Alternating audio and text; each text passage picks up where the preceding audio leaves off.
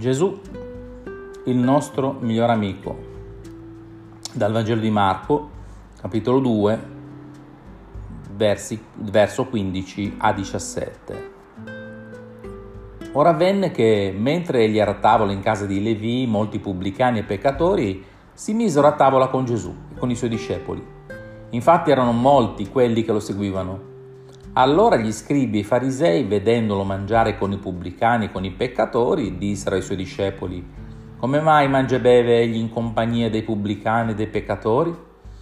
Gesù, udito ciò, disse loro, non sono i sani che hanno bisogno del medico, ma i malati. Io sono venuto a chiamare i giusti. Non sono venuto a chiamare i giusti, ma i peccatori, a ravvedimento. Gesù scandalizzava i religiosi della sua epoca. Sì, perché si metteva a tavola con i ladri, i peccatori, i poveri, gli afflitti, i sofferenti. Parlava con le prostitute, le adulteri, i lebrosi.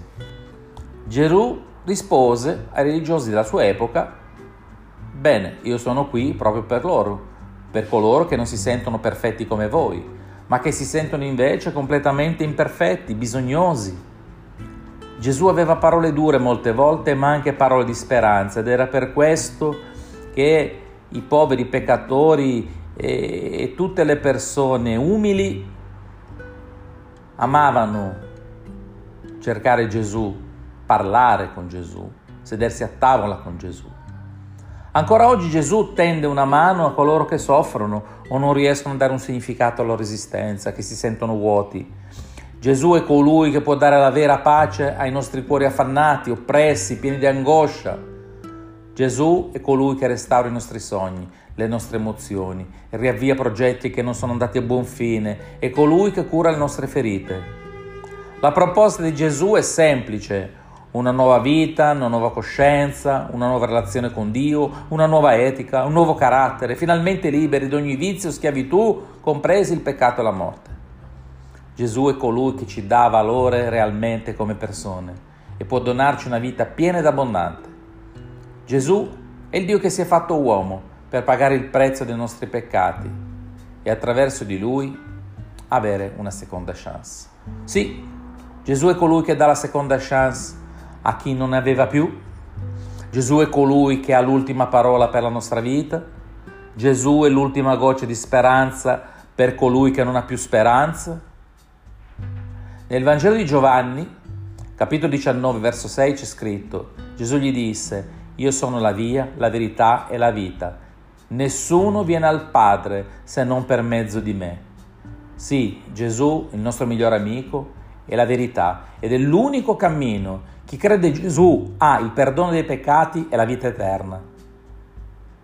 Che cosa dobbiamo fare? Niente, soltanto credere. Se lo Spirito Santo tocca il tuo cuore, crederai e sarai salvo.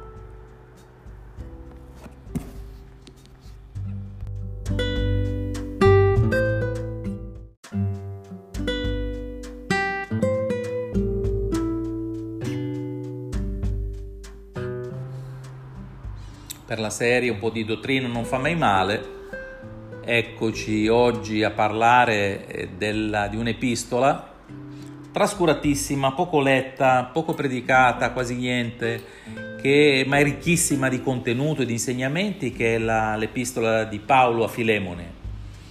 Questa epistola è stata scritta dall'Apostolo Paolo quando lo, Paolo, lo stesso Paolo si, trona, si, trovava prigioniero a Roma.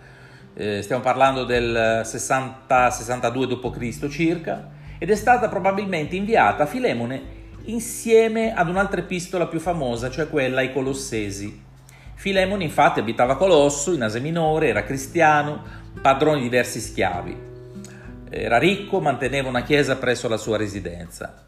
Uno schiavo di Filemone di nome Onesimo aveva rubato qualcosa ed era fuggito a Roma, dove aveva appunto incontrato l'Apostolo Paolo, il quale nella casa dove era ai domiciliari predicava il regno di Dio e insegnava le cose riguardanti Gesù Cristo.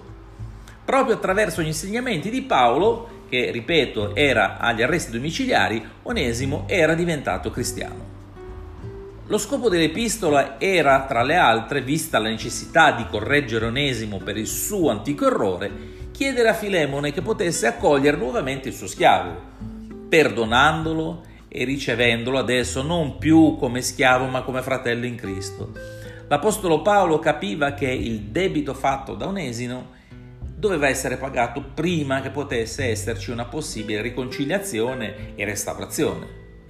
Ma lo schiavo Onesimo non aveva alcuna possibilità di saldare il suo debito dovuto al furto e per questo l'Apostolo Paolo nella sua epistola rivolgendosi a Filemone, dice nel capitolo 1, versi 17 e 18, quanto segue. Se tu, dunque, rivolgendosi a Filemone, mi consideri in comunione con te, accoglilo, cioè accogli Onesimo, come me stesso, come se fossi me stesso.